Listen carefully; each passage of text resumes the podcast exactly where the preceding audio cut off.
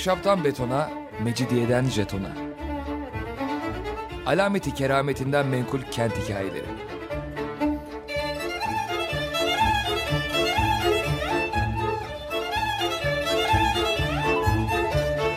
Hazırlayan ve sunan Pınar Erkan.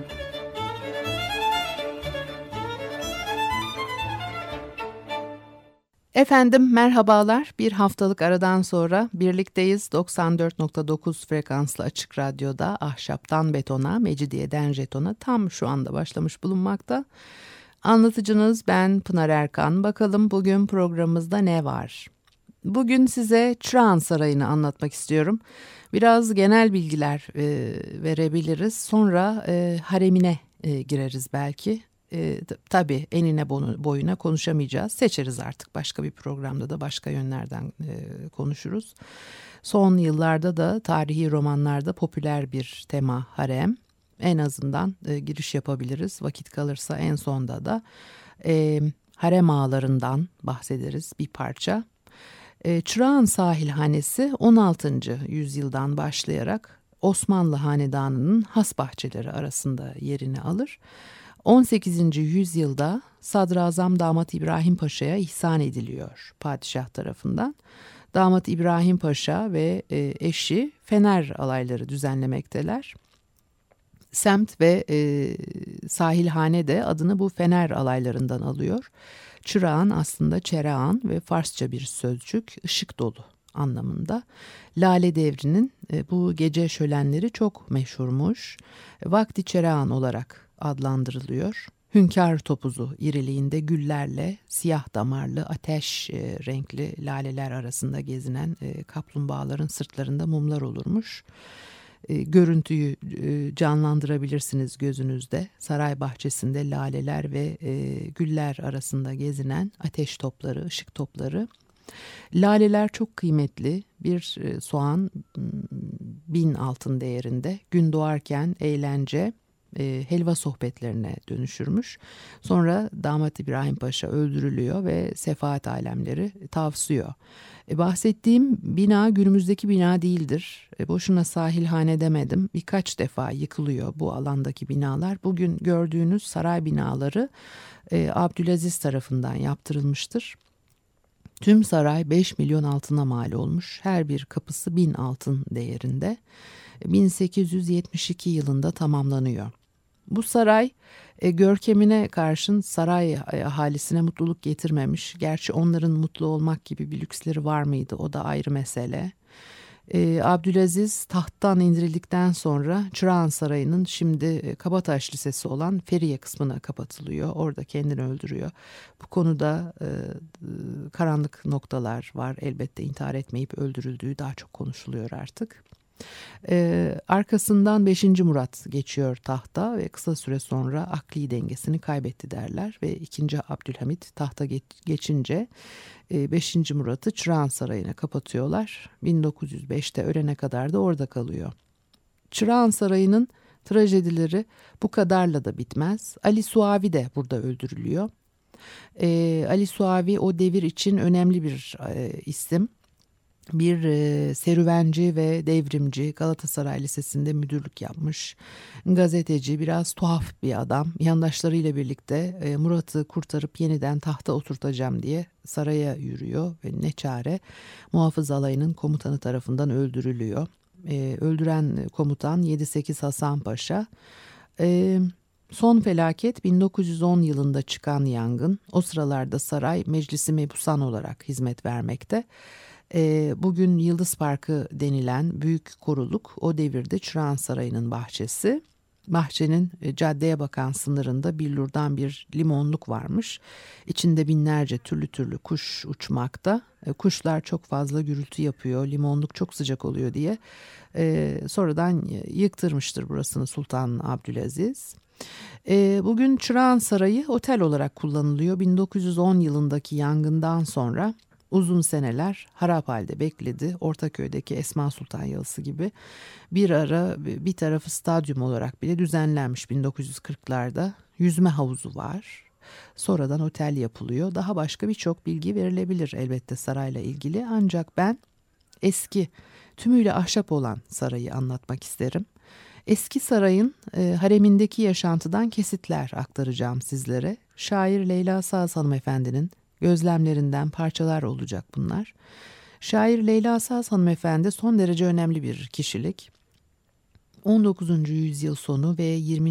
E, yüzyıl başlarında yaşamış babası Hekim İsmail Paşa, Sultan Mahmud'un e, saray cerrahı.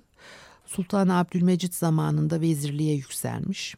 Sultan Abdülaziz döneminde de sarayın ve e, sultanın ilgisini korumuşlar. Leyla Saz ile ablası Abdülmecit döneminde hareme girebilen iki genç kız. Hareme girebilen ne demek? Biraz onu belki söylemeli. E, harem sözcüğünü duymamışların sayısı pek azdır Batı ülkelerinde e, bile e, elbette. E, adı bu kadar çok bilinirken hakkında bu kadar az bilgi sahibi olduğumuz bir başka Osmanlı kurumunu bulmak da zor muhtemelen.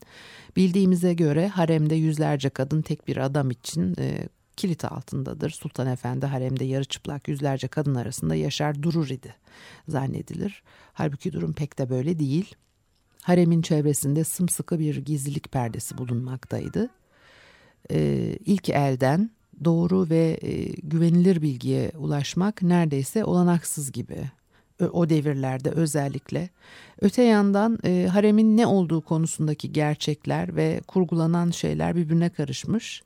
Batı Avrupa'ya haremle ilgili verilen ilk bilgiler 18. yüzyıl başlarında Antoine Galan'ın e, Binbir Gece masallarıyla başlıyor. Batılı doğuyu mistik ve e, romantik bir dünya olarak hayal ediyor e, elbette oryantalist bir tutumla e, yansıtıyor bu düşüncelerini. Gerçekte olanla Batı'nın Doğu üzerine bakışı birbiriyle e, pek örtüşmüyor böyle bir bakış açısıyla. Sonraki yıllarda gezginlerin haremle ilgili gözlemleri yine birbiriyle çelişir nitelikte olunca durum iyice e, karmaşıklaşır. Ee, çöküş devrinde tüm sistemin zayıflamasıyla birlikte elbette harem de bozulmuştur. Ancak altını çizmek isterim ki Osmanlı Devleti bünyesinde yer alan kurumlar son derece kendine has bir sistem içinde e, çalışmaktaydı. Bu sistemi iyi anlamak için bugünün gözlüğünü kesinlikle çıkarmak gerekir. Artık ne kadar mümkünse bu bize öğretilenler hep e, tabii taraflı bilgiler ola gelmiştir. O nedenle elde edilen her bilgi üzerinde dikkatle düşünmek gerektiğine inanıyorum. Tarihimize gerçekten de e, doğru dürüst bilmiyoruz. Doğru dürüst bilmediğimiz konularla ilgili fikir sahibi olmakta acele etmemekte yarar var. Ne iyi diyene ne kötü diyene e, kendimizi kaptırmamakta yarar var. Her şeyin e, yerin dibine batırılması veya bazı şeylerin abartılı biçimde göklere çıkarılması size de iç bulantısı vermiyor mu? Ee, yani taraflı anlatılıyor bu bilgiler derken e, o klasik e, son zamanlarda çok popüler olan işte resmi tarih bidi bidi bidi ondan sonra da yeni çıkan bir takım abuk subuk e, e tarihçi e, etiketi altında saçma sapan şeyler onları kastetmiyorum onu da söyleyeyim. E, bu yüzyılın başında Osmanlı tükenip de Topkapı Sarayı e, insanlığın görüşüne açılana kadar e, sarayı çeşitli bölümlerini görebilenlerin sayısı bir elin parmaklarını geçmezmiş. Bunu biliyor muydunuz? Topkapı Sarayı son derece karmaşık bir e, yapı. Sarayın büyük bir bölümünü görebilen ise bir tek kişi 16. yüzyılda Nikola da Nikolay adında bir seyyah. 600 yılda bir tek kişinin e, sarayın büyük bir kısmını görebilmiş olduğunu düşünürseniz sistemin niteliğiyle ilgili bir fikriniz olur belki. Ee, üstelik anlattıklarına harem dahil değildir. Bir tek kişi derken dışarıdan ziyaret amacıyla gelenleri elbette kastediyorum. Sarayda yaşamaya başladığınızda ya da saray hayatına bir şekilde dahil olduğunuzda artık ağzınıza bir fermuar takıyorsunuz. Ee, geri dönelim Çırağan Sarayı'na ve Leyla Saz'ın e, gözlemleriyle saray yaşantısına. Öyle işte hareme kimse giremezken Abdülmecit zamanında Hekim İsmail Paşa'nın kızları kabul edilmekteymiş. Haremdeki her kadını e, bilmiyor sultan. Bildiği kadınların da ünvanları var. Kadın, İkbal ve Gözde diye sıralayabiliriz basitçe. Valide Sultan e, padişah annelerine deniyor. Sultan Efendi ise padişahların veya e, hanedandaki öteki erkeklerin kızlarına denmekte. Eski Çırağan Sarayı'nın harem bölümündeki büyük holde oturulmuyormuş. Burada üç büyük avizeyle görkemli kapılar dışında hiçbir eşya yok. Döşemesi de incecik bir mısır hasırıyla kaplı. Kadın ya da ikballerin odaları çizgili veya çiçekli kürt kilimleriyle süslenirmiş. Ee, eşyalar, perdeler yerli ipekle kaplı olurmuş. Ee, her odada yatak büyüklüğünde alçak bir divan olurmuş mutlaka. Divanın yanında yastıkların dayandırıldığı e, masa var. E, gündüz bağdaş kurarak divanlara oturuyorlar. Gece de ince bir işte şilte eklenerek yatak kuruluyor. O dönemde şimdiki gibi yerinden oynatılmayan karyolalara e, az rastlanıyor. Yatak çarşafları incecik keten ya da ipekliden yapılıyor. Şilteler ve yatak takımları her sabah toplanıyor. Akşam tekrar çıkarılıyor. Leyla Saz hanımefendi e, gelecekte bunlar hep değişir diye düşünerek herhalde kimi ayrıntılar üzerinde, üzerinde çokça durmuş. Fakat e, bunlar bize bugün de yabancı değil gördüğünüz gibi. Enteresan olan şu bence. E, yıllar önce İngiltere'de okurken e, ülke çok ciddi bir ekonomik kriz yaşamaktaydı. İnsanlar sürekli ve yığınlar halinde işten çıkarılıyorlardı. İngiltere'de kimse trank diye nakit parayı sayıp ev almaz. Hemen herkesin evi bankaya ipoteklidir. 25-30 yıl vadeyle alınan evlerin taksitleri her ay bankaya ödenir kira gibi. Bizde hiç öyle bir şey yoktu o zamanlar. Şimdi var. Ama yine de İngiltere'de olduğu şekliyle e, uygulanmıyor burada da. E, dolayısıyla e, o zamanlar özellikle adam işini kaybetmekle kalmıyor, evini, malını da kaybediyor işten çıkarılınca. Hepsi birbiriyle bağlantılı ve e, sıkı takip altında tabii bunalıma düşüyorlar. Kısaca berbat aile faciaları, türlü çeşit trajediler yaşanıyordu. Öyle ki televizyonda forumlar düzenleniyordu bu insanlar için. İşte böyle e, krizin e, tavana vurduğu bir sırada sarayda da kısıntıya gidilmesi kararı alındı. Gazetelerde alınacak önlemler haber olarak basılmıştı. Saray halkı kemer sıkacak. Kraliçe, Prens Charles, Lady Diana filan e, krizden dolayı sıkıntıyı yaşadıkları için halklarıyla birlikte kısıntıya gidecek. Uzun bir yapılacaklar listesi verildiğini hatırlıyorum. Ancak bir tek maddesi aklımda kalmış. O da şuydu. Saray ahalisinin yataklarındaki nevresim takımı her gün değiştirilmeyecek bir günde ters yüz edilerek iki günde bir değiştirilecek. Tevekkeli bu madde aklımda kalmış. Ee, bizim padişahların hanımları ise gördüğünüz gibi başka türlü. Hatunun yatak takımı bohçada dürülüp kaldırıldığına göre demek ki her gün yenisi gelmemekte. Ama şunu da e, aktarmadan geçemeyeceğim. Bayağı zaman önce gene ecnebi kanallarından birinde e, eski zaman Avrupa'sında kadın ve adamların e, bedenlerinde yaşayan asalakları anlatan bir program e, yayınlandıydı. Perukalar takıldığı, saçların pof pof pudralandığı, kat kat iç eteklerin e, giyildiği devirde örneklerle, mankenlerle, canlandırmalarla anlatıyorlardı asalaklar, parazitler elbisenin hangi yöresinde, perukanın dip köşesinde nasıl yaşıyormuş, yuvalanıyormuş, hangi cins asalaklar nasıl besleniyormuş, e, kadınların beyefendilerin, adamların e, cildinde ne tür e, kaşıntılara sebebiyet veriyormuş. Bunlar detaylı bir biçimde anlatılıyordu bu programda. Hatta asalakların çeşitleri, sindirim sistemlerini görebileceğimiz biçimde önümüze seriliyordu da o programın sonunda getiremediydim. Dolayısıyla e, bir o süreç. Şimdi e, bir ara verelim ondan sonra devam edelim.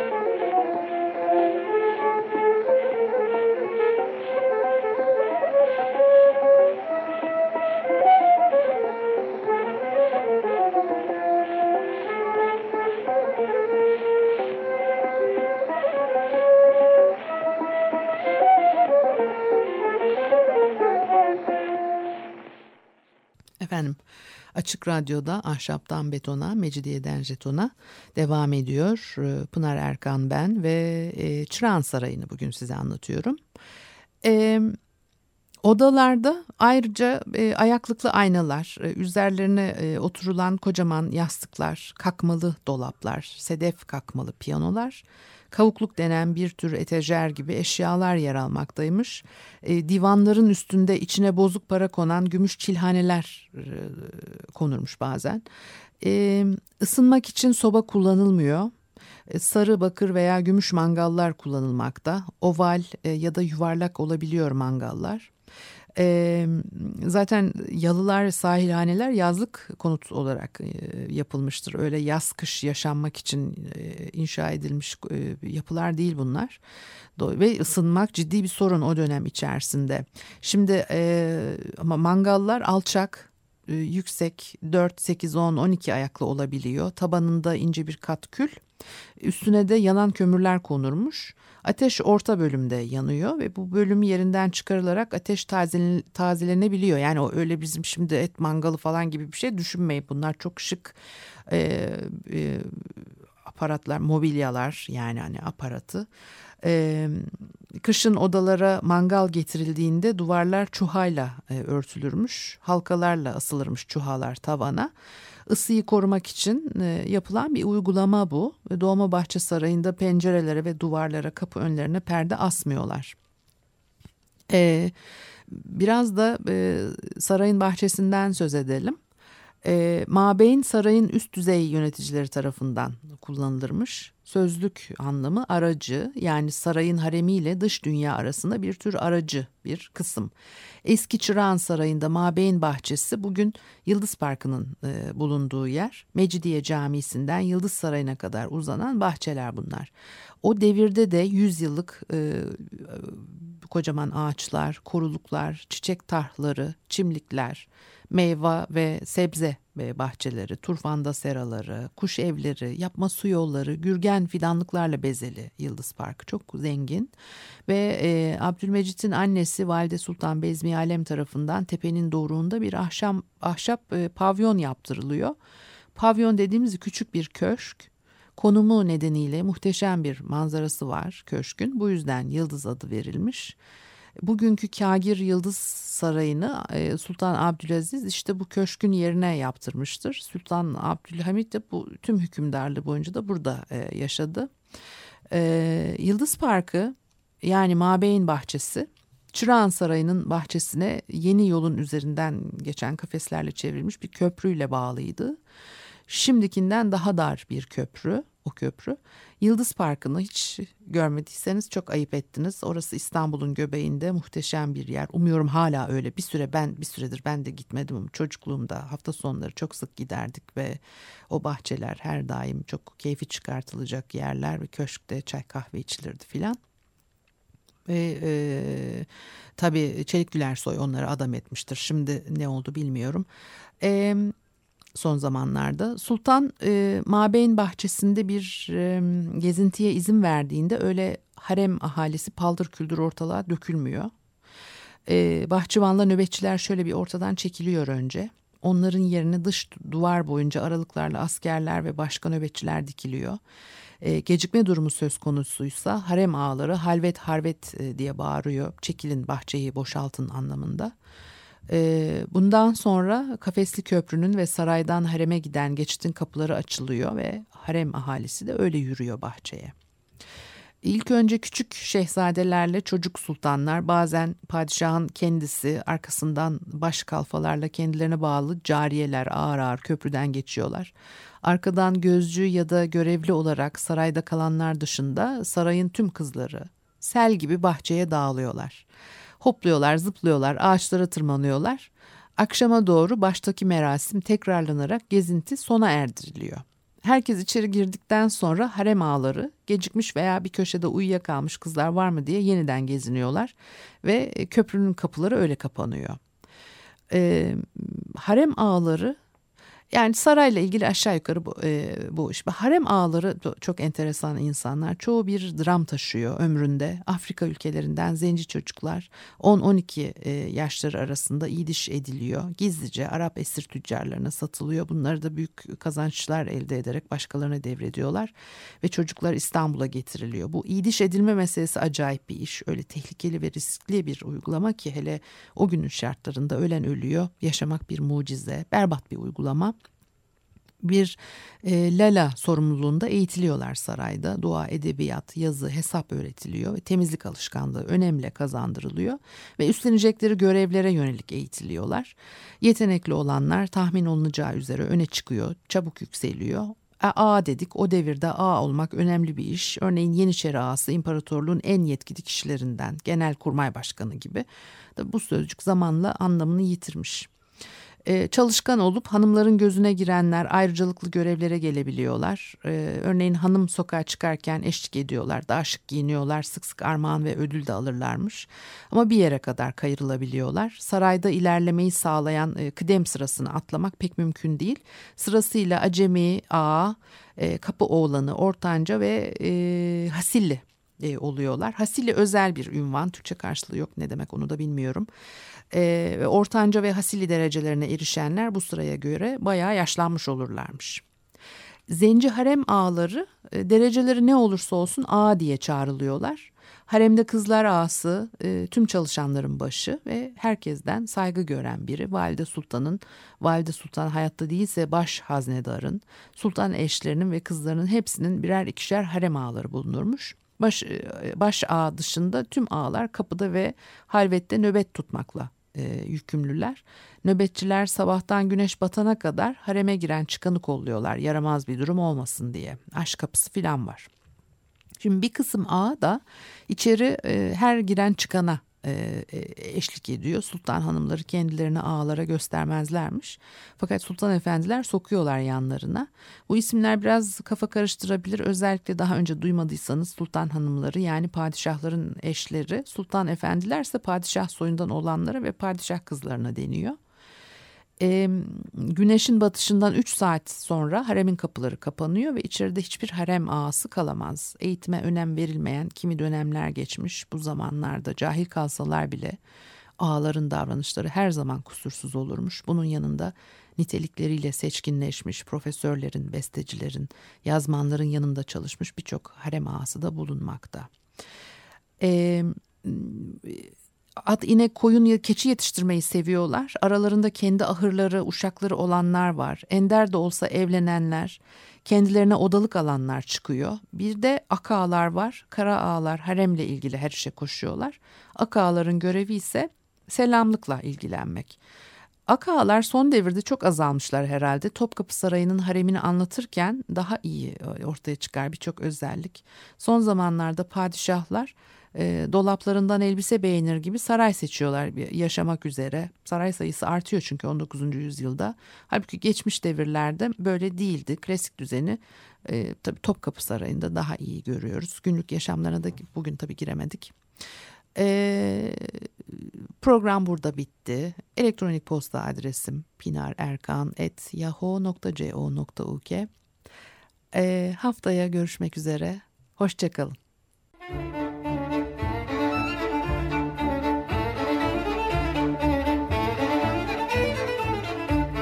Ahşaptan betona, mecidiyeden jetona. Alameti kerametinden menkul kent hikayeleri.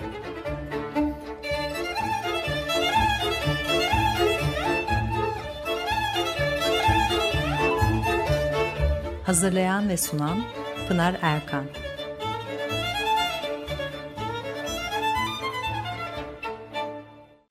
Açık Radyo program destekçisi olun bir veya daha fazla programa destek olmak için 212 alan koduyla 343 41 41.